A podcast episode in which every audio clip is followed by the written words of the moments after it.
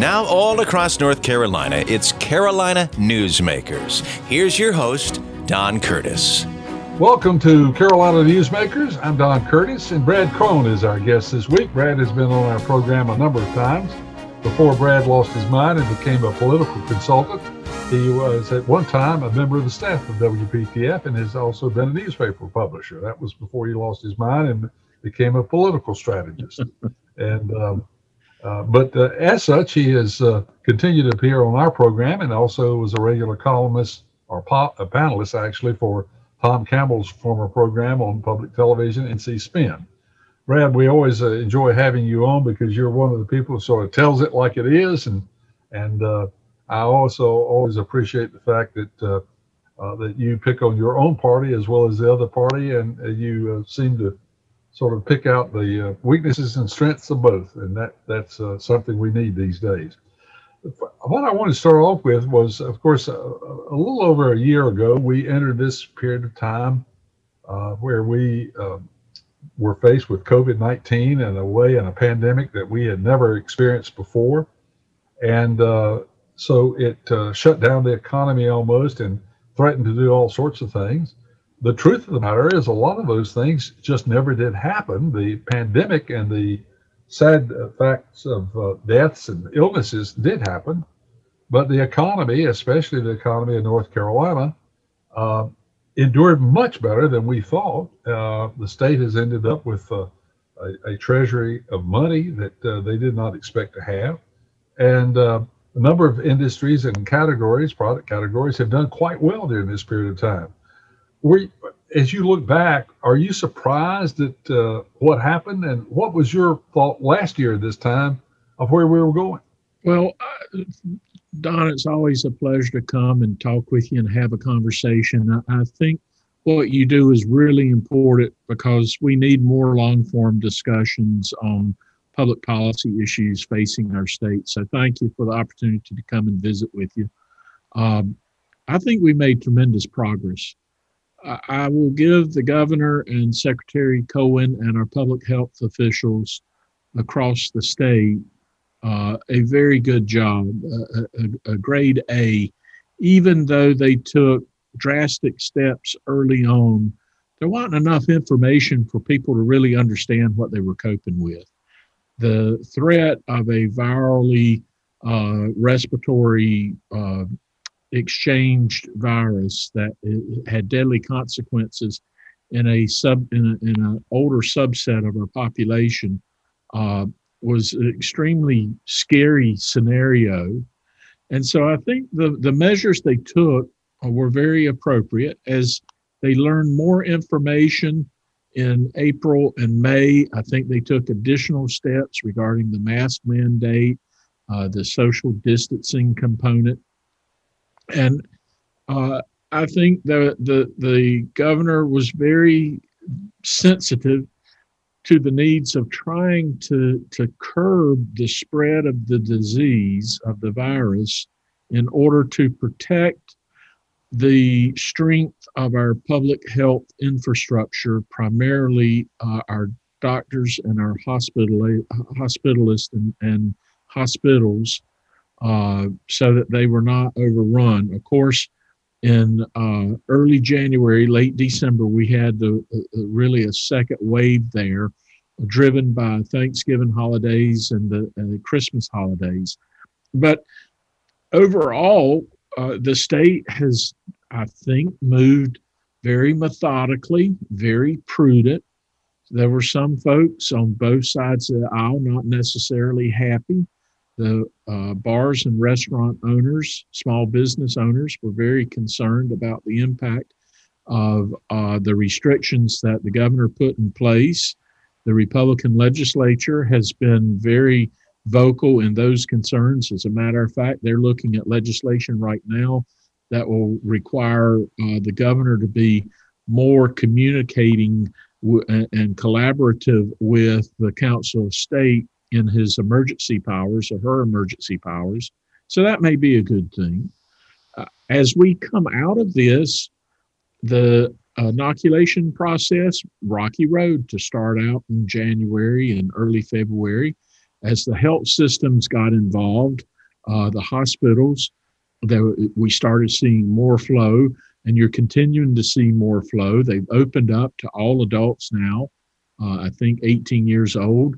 They're working, Pfizer and Moderna are working on vaccinations for um, children from the age of 12 to 18. I think we'll be seeing that real soon. Uh, we are at the point where 50% of all Americans have received at least one shot. We're continuing on a rate of 3 million vaccinations a day. Um, the, the equity based effort to make sure that our rural counties and our underserved populations, uh, in particular our Native Americans, our Hispanic, and our African Americans, received access to was very successful, I think. I've been working down in the southeastern region of the state for the last two weeks, and I've been really amazed at, at seeing the availability of uh, vaccinations in rural southeastern North Carolina in Scotland County, in uh, Robeson County, in Columbus County, Bladen County. They had one uh, situation where they were giving out a thousand shots uh, earlier this week at one facility without an appointment. Roll up and you can go get your vaccine. So I believe we're working on on herd immunity.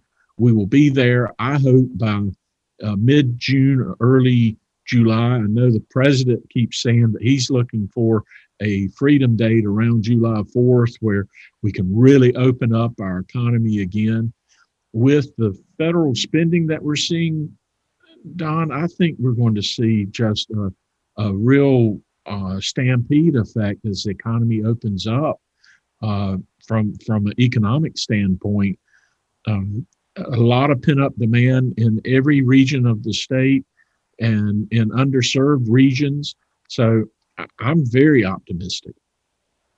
One of the things I'm hearing from a number of our clients is that they're having a great deal of difficulty hiring people. That uh, almost everybody's got a help wanted sign up, and one of the things that has happened is uh, all the direct payments to individuals, along with their standard unemployment insurance, makes it difficult for the person to, uh, at say, anywhere around a twenty dollar an hour job to say, okay, I'm better off working than I am with the subsidies.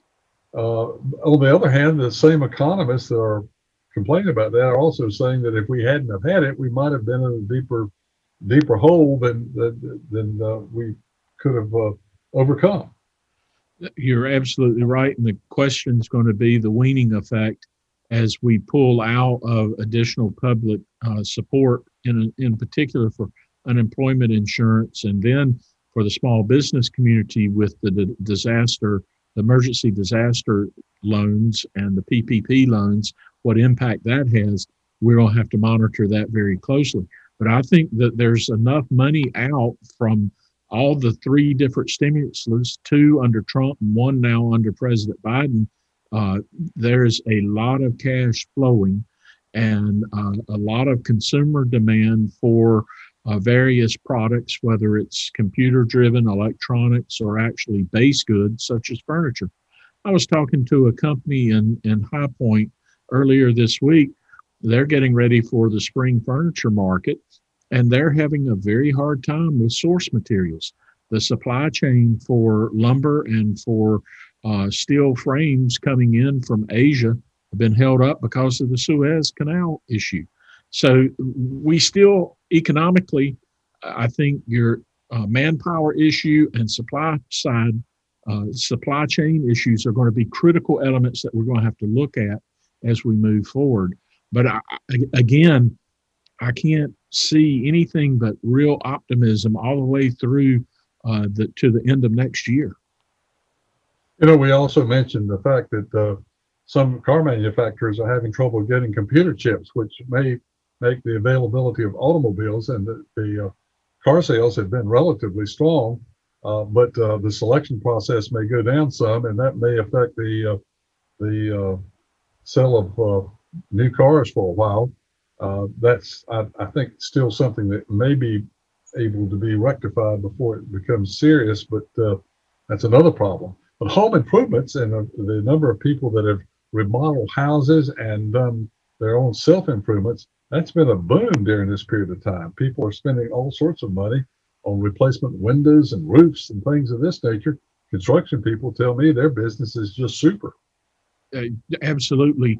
The home improvement sector, Lowe's Home Improvement, uh, that you look at their uh, stock performance, it's been through the roof. Home Depot as well. So uh, even your smaller Ace uh, hardware stores just off the chart.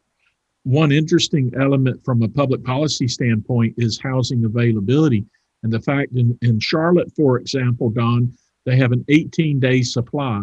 In the uh, Research Triangle, Wake County, Durham area, it's even lower that, than that. I think it's a 12 or 14 day supply for housing. Housing affordability is becoming a very critical issue for middle class families and for working families simply because they can't afford to get into that entry level house, even when money's at the cheapest rate that it's been in years.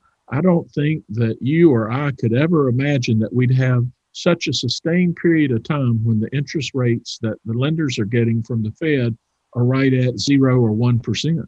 I mean, it's just unprecedented. Yeah, and and the, there's one market, in North Carolina, where they have fewer houses listed than they have the number of realtors. There are fewer houses listed than the number of realtors. There's not even one per realtor. Right. So the, the other thing, of course, that happened uh, that we need to talk about that didn't happen was uh, that happens in, during a depression is the stock market did not go down. The stock market has performed very well. So people's 401ks and retirement plans in general have not suffered. Uh, and I think almost everybody last March was scared to death. We're going to see some kind of a big drop in that.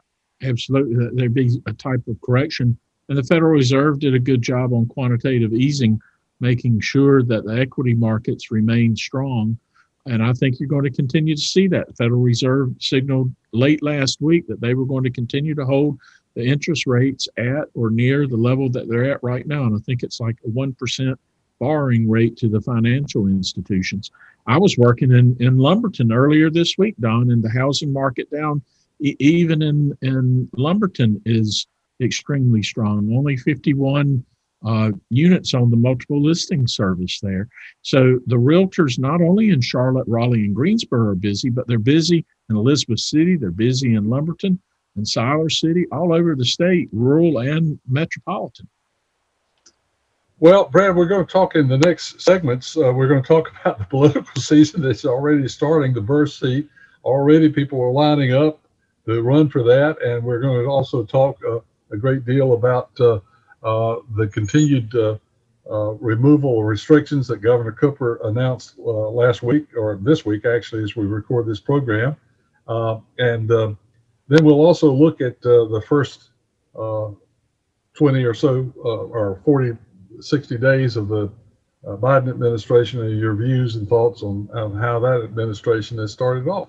And we'll do that when we return with the next segments of Carolina Newsmakers. So you stay tuned. Steven. Who said that? Me, down here. Ugh, what are you, a yellow booger? I'm a banana slug, Steven. Well, uh, what are you doing in my room? I'm your sense of adventure. Don't you remember me? Don't you know that we miss you? Miss me? Who misses me? You know, all your friends in the forest. The trees, the pond, that little fort that you made out of branches. We all miss you. Mom took me to the forest last year. I'm a slug, Steven. It took me a long time to get here. Oh, I guess that makes sense. This forest is not that far away. Have an adventure today. I'm sure your mom would take you. You're right. I should get out. I want to have fun. Play in puddles, catch frogs, and climb trees. Hey, Mom! Yeah, hon? Steven, what is that in your hand? It's my sense of adventure, Mom. It's telling me we need to get out of the house and have some fun in nature today. Come to the forest where the more adventurous you lives. Check out discovertheforest.org for cool places nearby. Brought to you by the U.S. Forest Service and the Ad Council.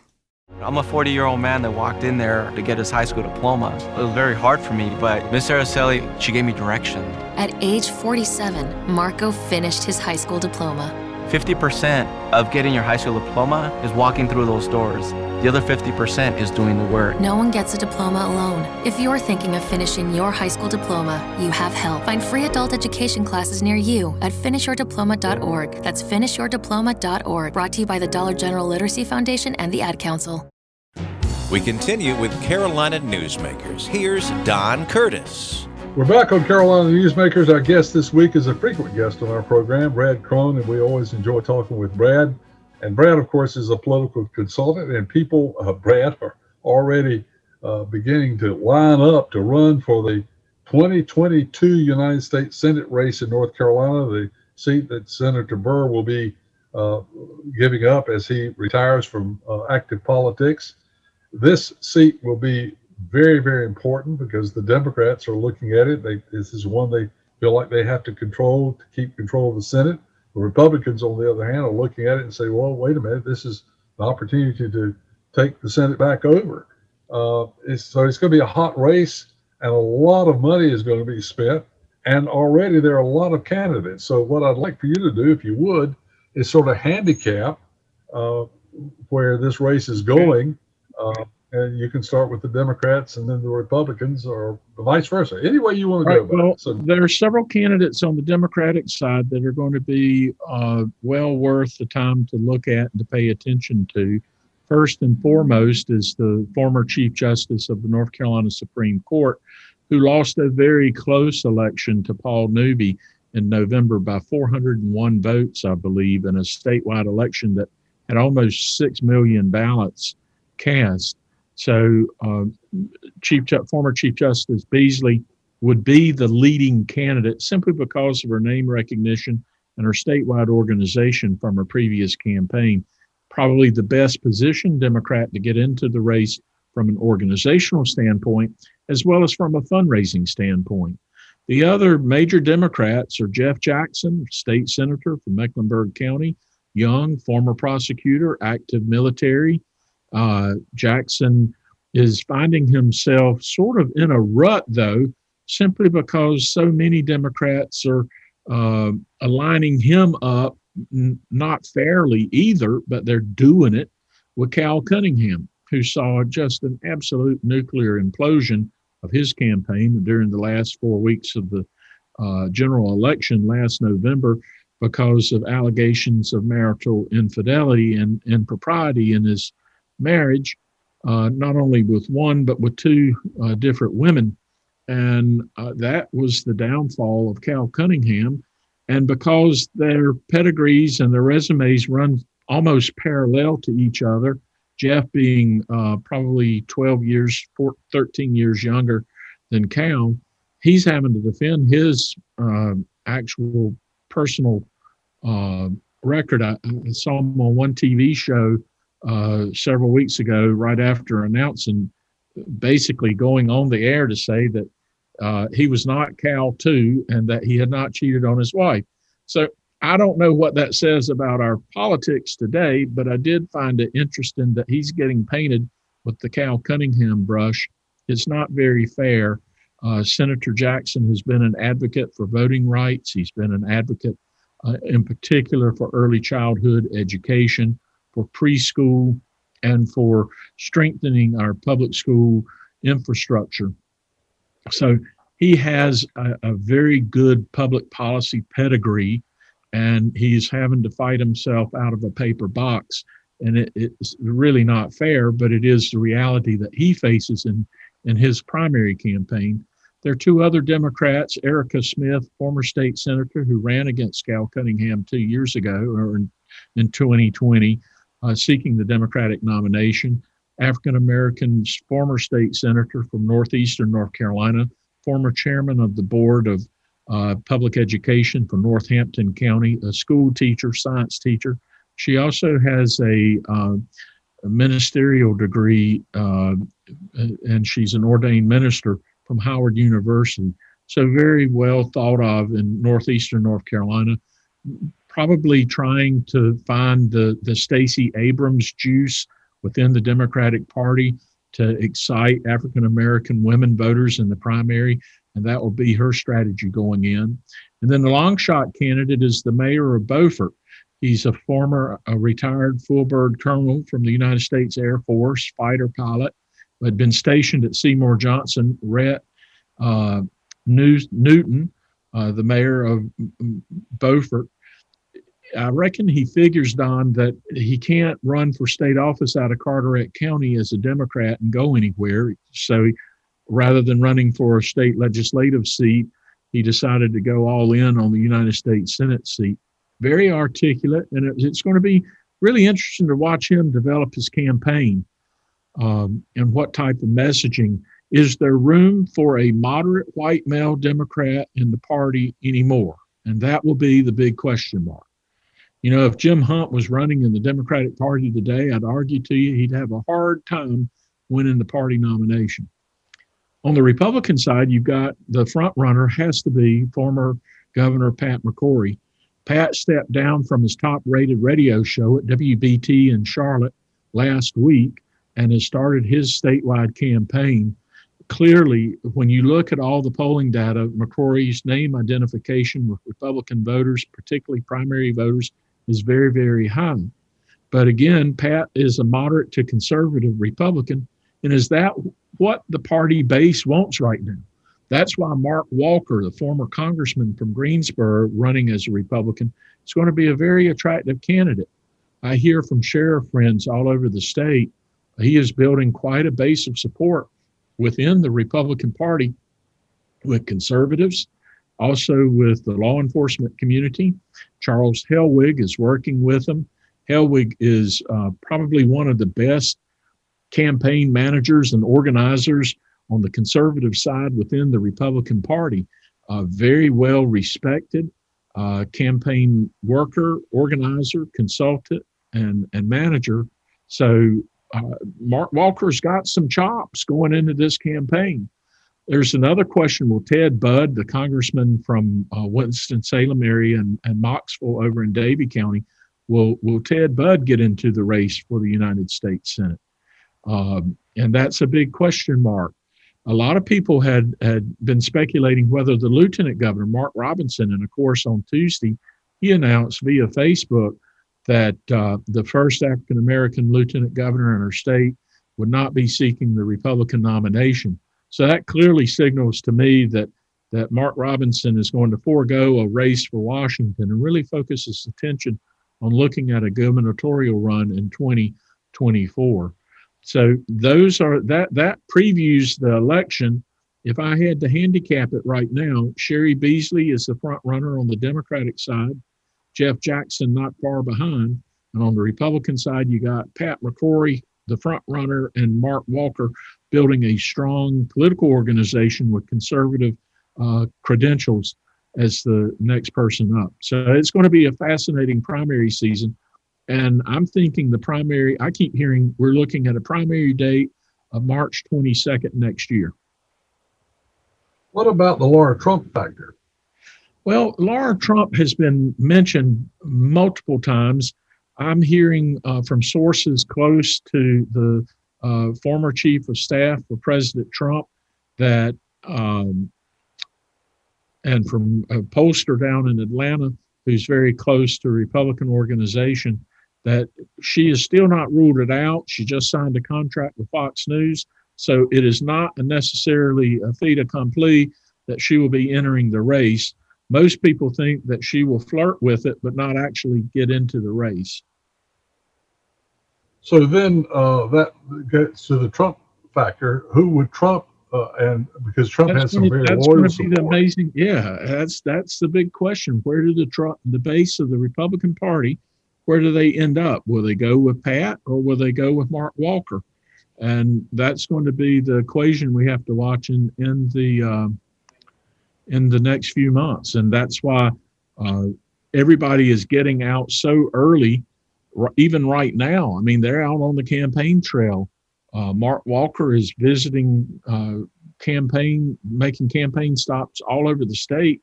And Pat's just in the process of getting all the mechanical elements fundraising and a press shop, a campaign manager. Uh, I understand that Paul Shumaker will be the chief strategist for Pat. And uh, Shumaker, of course, has led the strategy efforts for Senator Burr uh, all the way back to the early 90s when he was elected to the House in 1994, and then also has done the two Tillis campaigns. So um, Paul Shumaker knows where the bodies are buried within the Republican primary, no doubt. So uh, we've got the, that interesting race now. A lot of, of uh, dark money, uh, money from third parties, uh, which is called dark money these days, and also the two political parties are going to be focusing on this race because uh, the prospects for a midterm election usually go against the incumbent party a little bit, and uh, right now it would look like the Democrats could hold on to their majority, but it wouldn't take but one or two changes. And uh, of course, look, uh, picking up the North Carolina seat would be huge for the Democrats, but it would also be almost a necessity for the Republicans if they're going to uh, uh, uh, assume control of the Senate again. Absolutely. And all eyes will be on North Carolina simply because of that mathematical equation you described.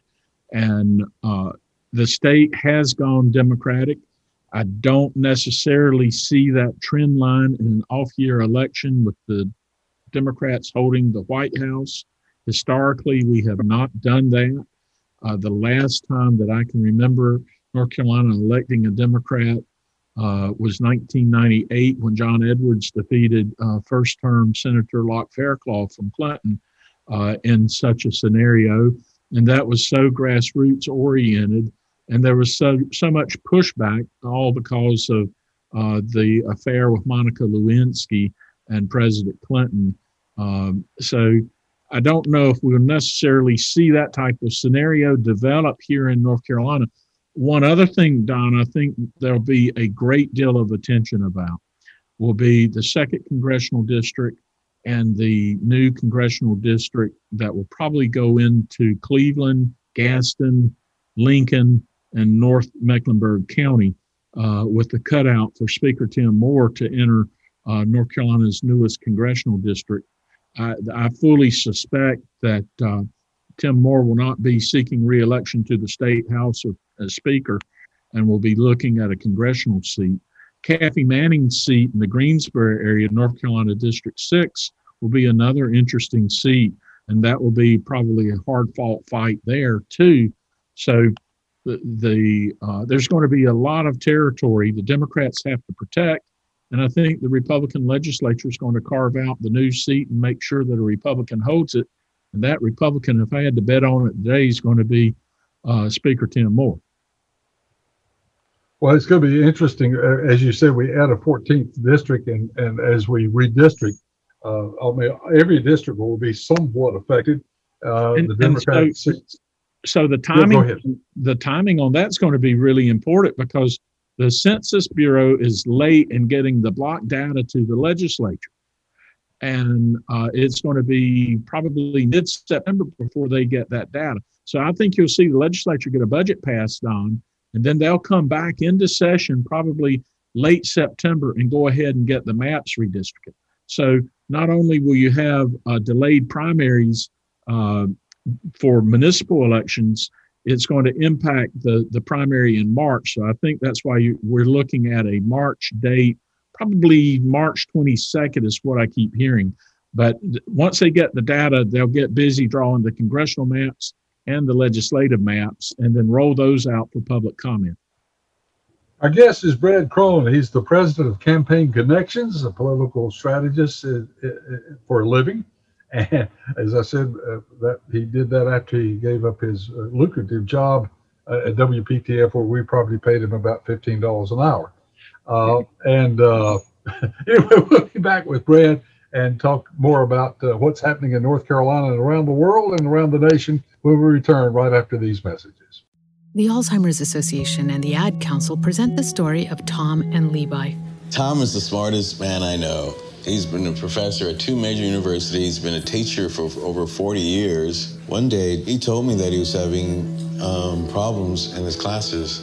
I think one of the students had asked the question and he didn't remember the answer. And I also noticed that he was letting his class out earlier than they were supposed to let out. And he was telling them that he was doing it as a favor to them, but I think in reality, he just wanted to get out of there. Um, I was really starting to worry because I saw something was wrong. Levi and I talked about how it would change our lives, but he was there beside me, and my love for him was just immense. When something feels different, it could be Alzheimer's. Now is the time to talk. Visit alz.org slash our stories to learn more. A message from the Alzheimer's Association and the Ad Council. Hey, hon, what you doing with your phone? Taking pictures? No, I'm asking it questions. Like what? Hey, Bobo, do flowers have best friends? I'm sorry. I'm afraid I don't know that. Hey, follow me. I want to show you something. Look, flowers do have best friends. Whoa.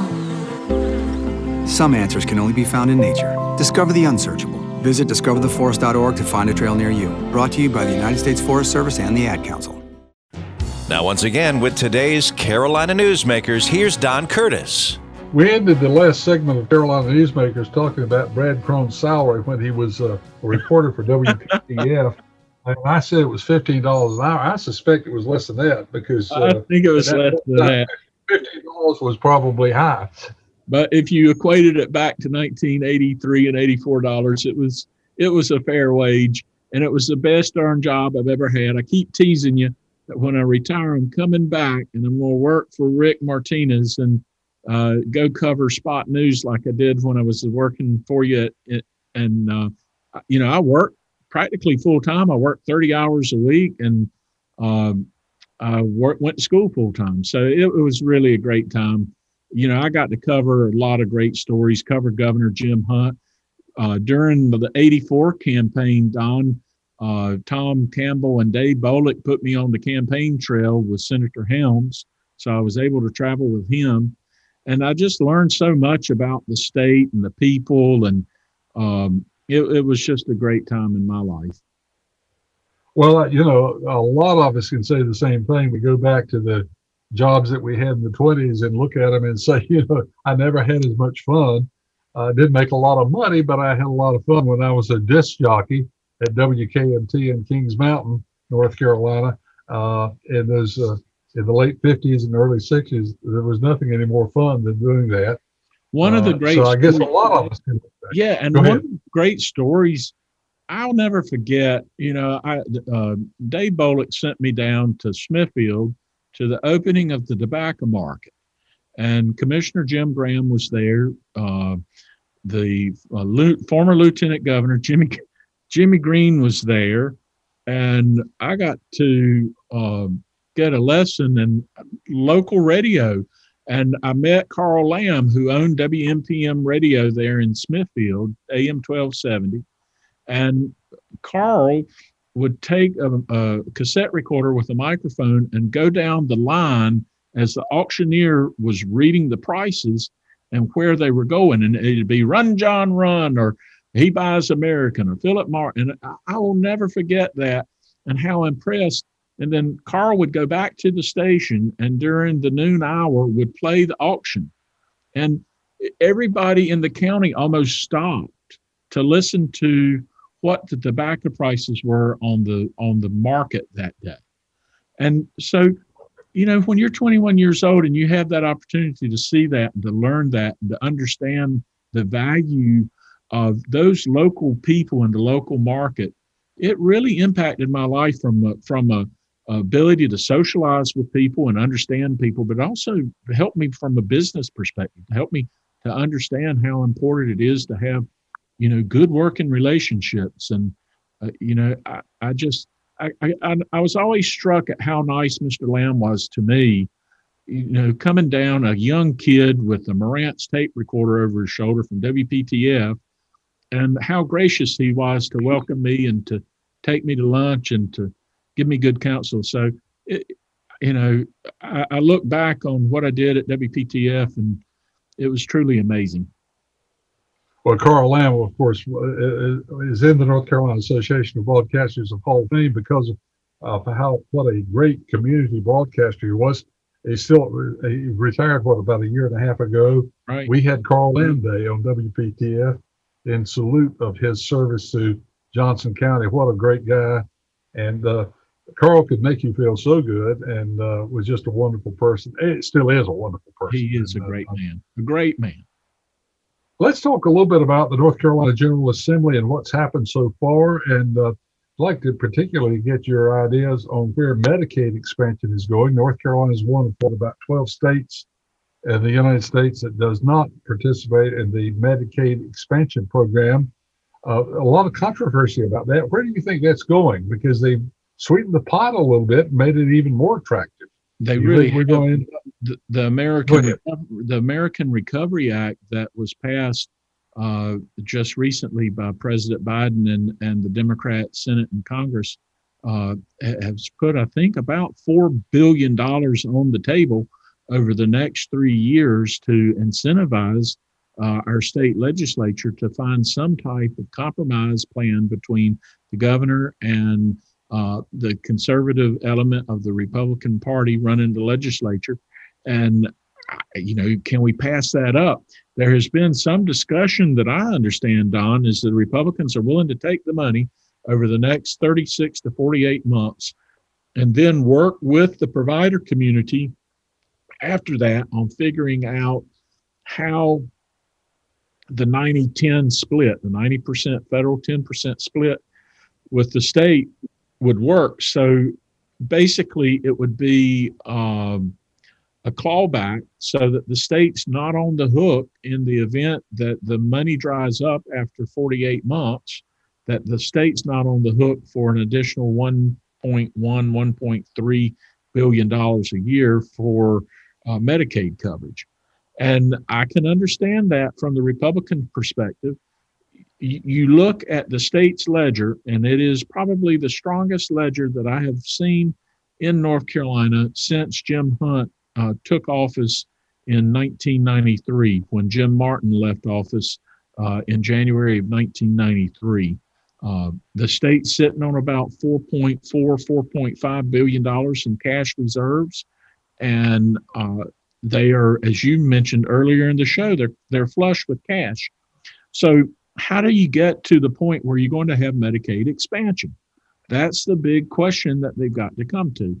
The Democrats want uh, basically some type of value-based care model, and the Republicans are, are more interested, perhaps, in a model that you're seeing develop down in the Charlotte area, in particular in Union County, utilizing your primary care physicians, uh, private physicians, setting up networks to serve uh, those working families, those patients who make too much money to qualify for Medicaid, but they can't afford to do a regular health insurance premium, much less a copay with their employer. So there's some innovative models. Uh, Donny Lambeth from, from Wake Forest University, the former CEO for the hospital there, serving in the legislature now, he's been very aggressive. Dr. Greg Murphy, before he went to Congress, had been working on a similar plan. So it's got to be provider focused. I think it, it, the Republicans want a free market system. They're not looking for, um, you know, a, a system where patients don't have choices and they're in competition. Um, so they're looking for for innovative programs. I think we will get there. I don't know if the Democrats and the governor are going to be very happy with the the final product, but at the end of the day, I think you will get there. It'll be uh, driven by the primary care physician network across the state and uh, the hospital uh, providers. We've already moved to Medicaid capitation, Medicaid managed care. That has been going very, uh, very good. Centene and Blue Cross Blue Shield are probably the two largest single Medicaid HMO providers. So, in con, you, you take this in contrast to what you saw in 2006 and 2010 when the Democrats were managing the state Medicaid program. When I'll never forget when Pat McCrory entered office in in 2013, he encountered uh, almost a three billion dollar deficit, almost four billion dollar deficit in our Medicaid program. So Art Pope and, and the legislative leadership went to work uh, real quick on balancing out that that uh, deficit and did a really good job in cleaning it up. And so now Nelson Dollar is another legislative leader who worked diligently to streamline Medicaid and to ensure that they that, that the legislature could handle the growth that came out of the program because of population growth and demand, as well as anticipating cost for the program. And so now you've got all this extra money. I think you're going to see movement. I think it'll be market driven. So that may not necessarily satisfy uh, the liberal Democrats in serving in the General Assembly. I don't even know if Cooper's willing to accept that type of compromise, but I think that's what will be offered to them uh, as a solution for Medicaid expansion. Well, it is with almost all things, a lot of this medical care is being is already there. Somebody else is paying for it in a different way. So in many cases, we're just deciding who pays for some of this. Very few people uh, that uh, would benefit from the Medicaid expansion are doing without some form of health care. Absolutely. But and it's being supported by uh, hospitals and, and, and, other budgets. Uh, uh, right. Uncompensated care with the hospitals, you know, almost 20% of our state population is uninsured. So yeah. when they do access coverage, uh, you and I are paying for it as private insurance holders. Uh, Medicare's paying for it, and uh, Medicaid's paying for it. Uh, we, we all end up paying for it, by not, ha- ha- you know, when we have a high population. So the, the president has addressed it too by opening up enrollment in the Affordable Care Act and strengthening the local marketplaces for the Affordable Care Act. So hopefully that'll drive more and more patients and consumers uh, to the uh, Obamacare as a model for care too. And I think if we can get Medicaid expansion, and I know the Republicans really do not like calling it Medicaid expansion. So if they can figure out some, you know, marketing name that they can call it to bring in more people uh, as a state, we'll be healthier. Our public health infrastructure will be better off.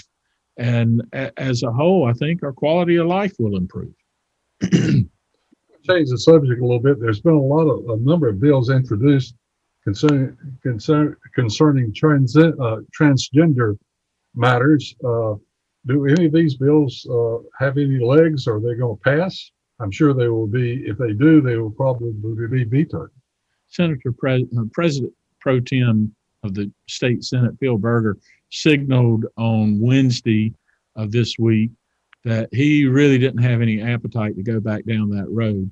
I think both the Democrats and the Republicans remember the self inflicted wounds that we saw from uh, House Bill 2, the, the hurt that it caused, and the uh, emotional hurt and the business economic hurt that we saw from trying to get into uh, the private lives of maybe uh, 40,000, 50,000 of our citizens in the state of North Carolina.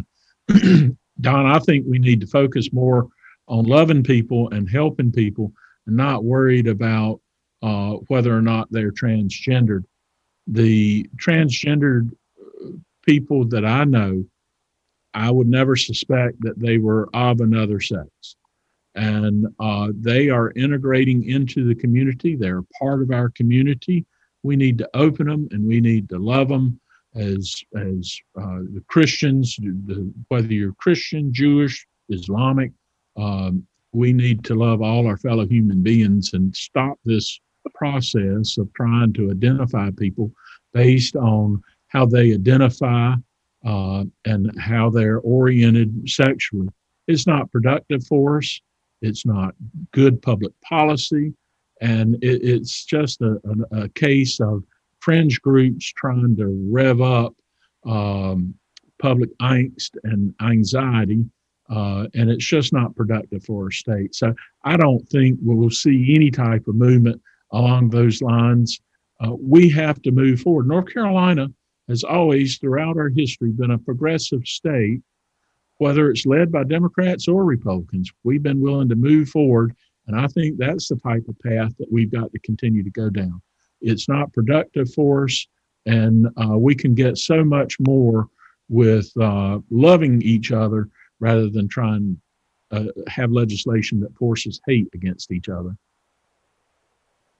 And as you said, uh, the uh, speaker, uh, the, the, president pro tem, has indicated it's not going anywhere. So I, I wanted to bring that up mainly for that reason. We'll be back with another segment, a final segment with Brad Crone, right after these messages. Hey, Dad, how do airplanes fly? What's in this box? Can I touch this? Where does sand come from? Is this tree good for climbing? What happens if I mix these two things together? How are babies made? What does this thing do? Kids are curious about everything, including guns. Talking to them about gun safety in your home is a good first step, but you can do more. Always keep your guns locked, unloaded, and stored separately from ammunition. Storing your guns securely is the best way to prevent family fire, including unintentional shootings. For more information on safe gun storage and ways to keep your family safe, visit endfamilyfire.org. That's endfamilyfire.org. What do we keep in the attic? What's this thing called? Can I ride my bike backwards? Like I said, kids are curious. It's up to us to keep them safe. Brought to you by End Family Fire, Brady, and the Ad Council. When you went car shopping, you meant business. You ace vehicle history searches and test drives. You out salesman to the salesman. Now you've got your wheels. If you manage that, you can get your retirement plan on track. Visiting aceyourretirement.org can help. With 401k tips and smart saving strategies, you'll have the info you need to get more for your future. Go to aceyourretirement.org because when it comes to speeding past financial challenges, you're an ace. Brought to you by AARP and the Ad Council. Carolina Newsmakers continues, and once again, here's Don Curtis. Welcome back to our final segment of Carolina Newsmakers for this week. A reminder that this program, in some areas, is uh, carried on a half hour version. And if you are in those areas across the state, I think we have about 40 affiliates that carry this program. Uh, if you happen to be listening to one of those stations that carries only the half hour version, uh, you can uh, go online and hear the other two segments because Jason Kong will put them there by going to carolinanewsmakers.com. Or if you'd like to share the entire broadcast with a friend, you can do that uh, because the entire broadcast will be there as well without the commercials, as a matter of fact. So it takes about 45 minutes to listen to the entire program. Our guest this week is Brad Crone, and uh, we've had Brad on, I don't know how many times you've been on the show. Brad, of course, as we talked about earlier in the program, was a, uh, he started his career by being a afternoon news reporter for WPTF, and uh, I think we paid him uh, maybe. I, I, really need to go back, but I suspect it was about eight dollars an hour. Yeah, it was about you it. May have, you may have been overpaid at that point in time, but uh, uh but anyway, uh, Brad has gone on and uh, has distinguished himself with an outstanding career, both as a political consultant and also as a a guest panelist, not only this program but on a number of other programs. Brad, uh, let's let's uh, sort of recap, if you would, uh, where we stand, uh, the priorities and challenges that the Biden administration has for the next. Uh, and you can watch the clock, and I'd like for you to spend about half the time talking about the uh, national situation, the priorities and the challenges that the Biden administration has in the next three to six months, and then, if you would, then turn around and do the same thing for the state of North Carolina and where the General Assembly be taking the, the state of North Carolina during the next uh, three to six months? Well, I think bringing stability has been the most important component of the job performance of our president. Uh, Biden had the training as vice president for eight years. He'd been in the United States Senate for almost 30 years uh, before he became uh, vice president. And what we, we aren't governing or making policy or dictates by Twitter anymore. The fact that it's not an up or down uh, news cycle based on the tantrums and the personal dislikes or the the Twitter fights that the former president would engage in on a regular basis. I, I reckon I'm saying that it's a whole lot less drama uh, with President Biden than what we saw in the last administration. And I think American voters sort of got fatigued, uh, in particular during the, the height of the coronavirus outbreak, of just all the, the hijinks and the, the hoopla that you would see uh, coming out of the uh, Trump administration. The president himself, personally, while many people liked his policies, they just had a personal disdain for his personality uh, the New York, I'm going. You stab me, I'm going to shoot you. So um, I think calming down that has been an, an, important job that the president has done, uh, laying out the uh, American uh, Reform Act, the, the Jobs Act that they passed, re, basically the Recovery Act for the third tranche of uh, COVID 19 response money.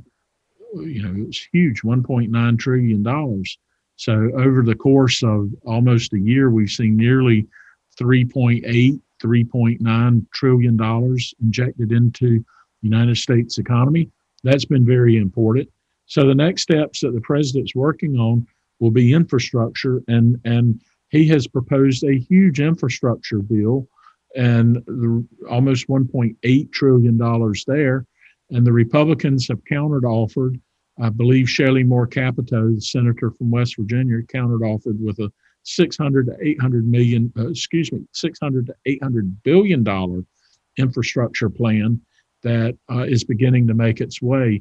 So, over the summer, as we as we head into the summer, the key things, elements that I'm seeing out of the Biden administration are really continuing to, to get COVID under control, get us to herd immunity, get as many shots into the arms of the American people, address the concerns when it comes to specific communities, whether it's rural, whether it's minority, uh, underserved, low income communities that may have more uh, hesitancy when it comes to getting the vaccine, confronting that and, and enlisting community leaders and influentials to help increase the amount of people who are getting uh, the vaccine.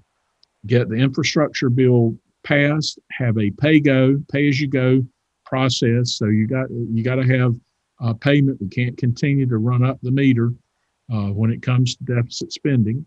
So they're going to have to figure out how they're going to pay for it, and more than likely that's going to be a tax increase on corporations, uh, rescinding the Trump tax that was passed in 2017 then um, the the next real step I see is building more credibility with uh, our European partners, NATO, our defense partners, and and having the willingness, Don, to stand up to the Chinese when it comes to the protection of Taiwan and when it comes to American markets and in particular to intellectual property.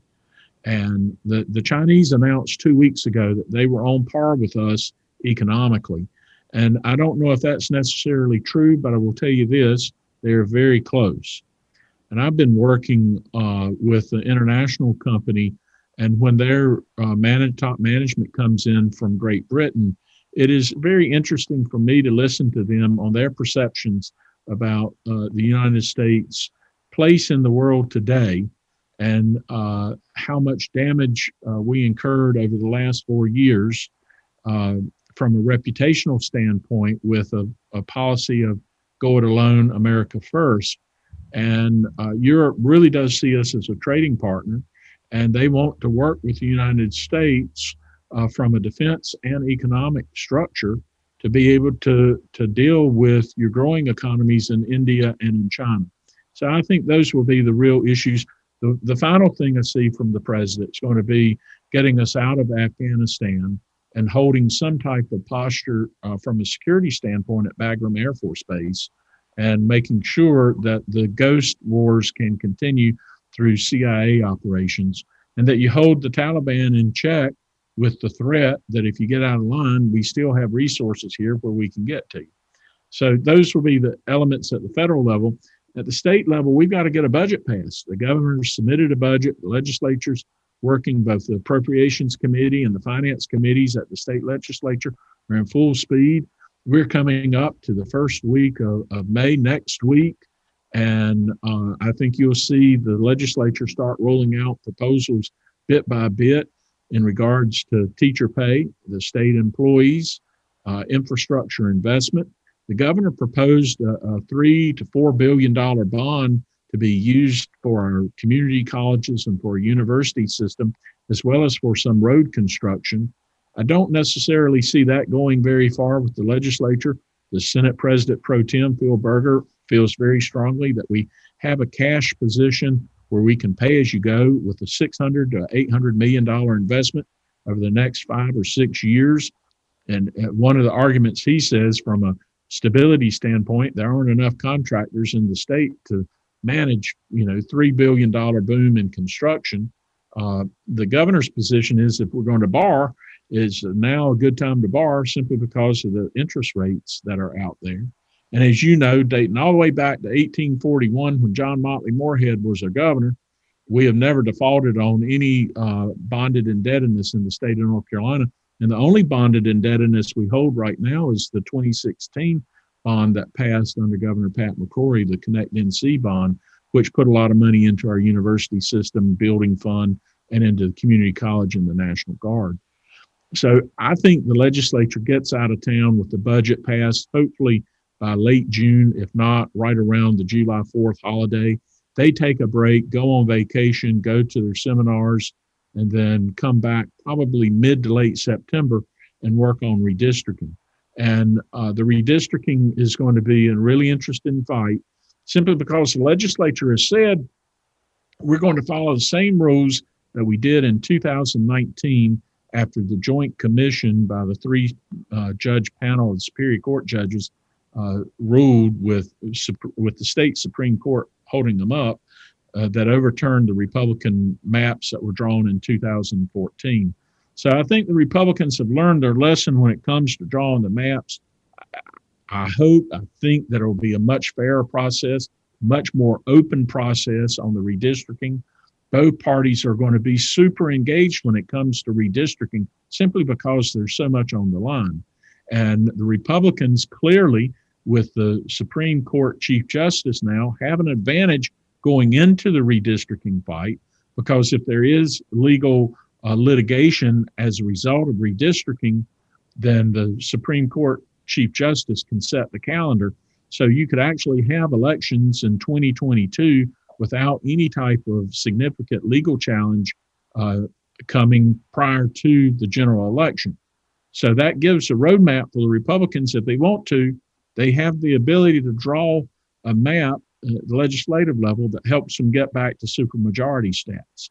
So that's the one thing that the Democrats will clearly be paying attention to. And then uh, uh, the other issue uh, when it comes to redistricting, Don's, what happens at the county level with the county commissions in all 100 counties, and then also at the municipal level. And as you know, our municipal elections have been delayed because the larger cities such as Charlotte, Greensboro, Winston-Salem, uh, Raleigh, Durham, those cities that have districted uh, councils don't have the election data to move on. So they will be getting the data, and the cities and the counties will be moving on districts too. So the fourth quarter, when it comes to voting rights in the state, is going to be really, really interesting.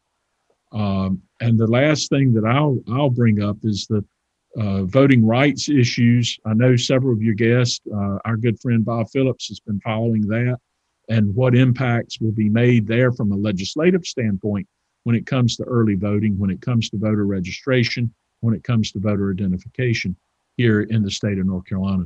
So those will be the real big issues coming up in the third and fourth quarter uh, for the state of North Carolina. So a lot, it is just a, a volume, a fire hose of public policy initiatives from budgets to education to infrastructure spending to voting rights going on in our state right now. Well, uh, Brad, thank you so much for that uh, insight, uh, both on the national level and the state level. We always appreciate hearing from you and getting the uh, your perspective because it uh, adds to our knowledge of what we can look for. Our program has been produced by Jason Kong, and he'll have another interesting guest for us next week on the same group of stations all across North Carolina. And if you'd like to hear a repeat of this broadcast, you can go to carolinanewsmakers.com. So until next week, same time, on the same group of stations. I hope that you and yours have a very, very good week. Carolina Newsmakers is a production of NCN and is heard each week on a network of North Carolina's leading radio stations. To hear a repeat of this broadcast, go to carolinanewsmakers.com. Carolina Newsmakers is produced by Jason Kong Network engineer is Alan Sherrill. I'm Scott Fitzgerald, inviting you to join us again next week, same time, for Carolina Newsmakers.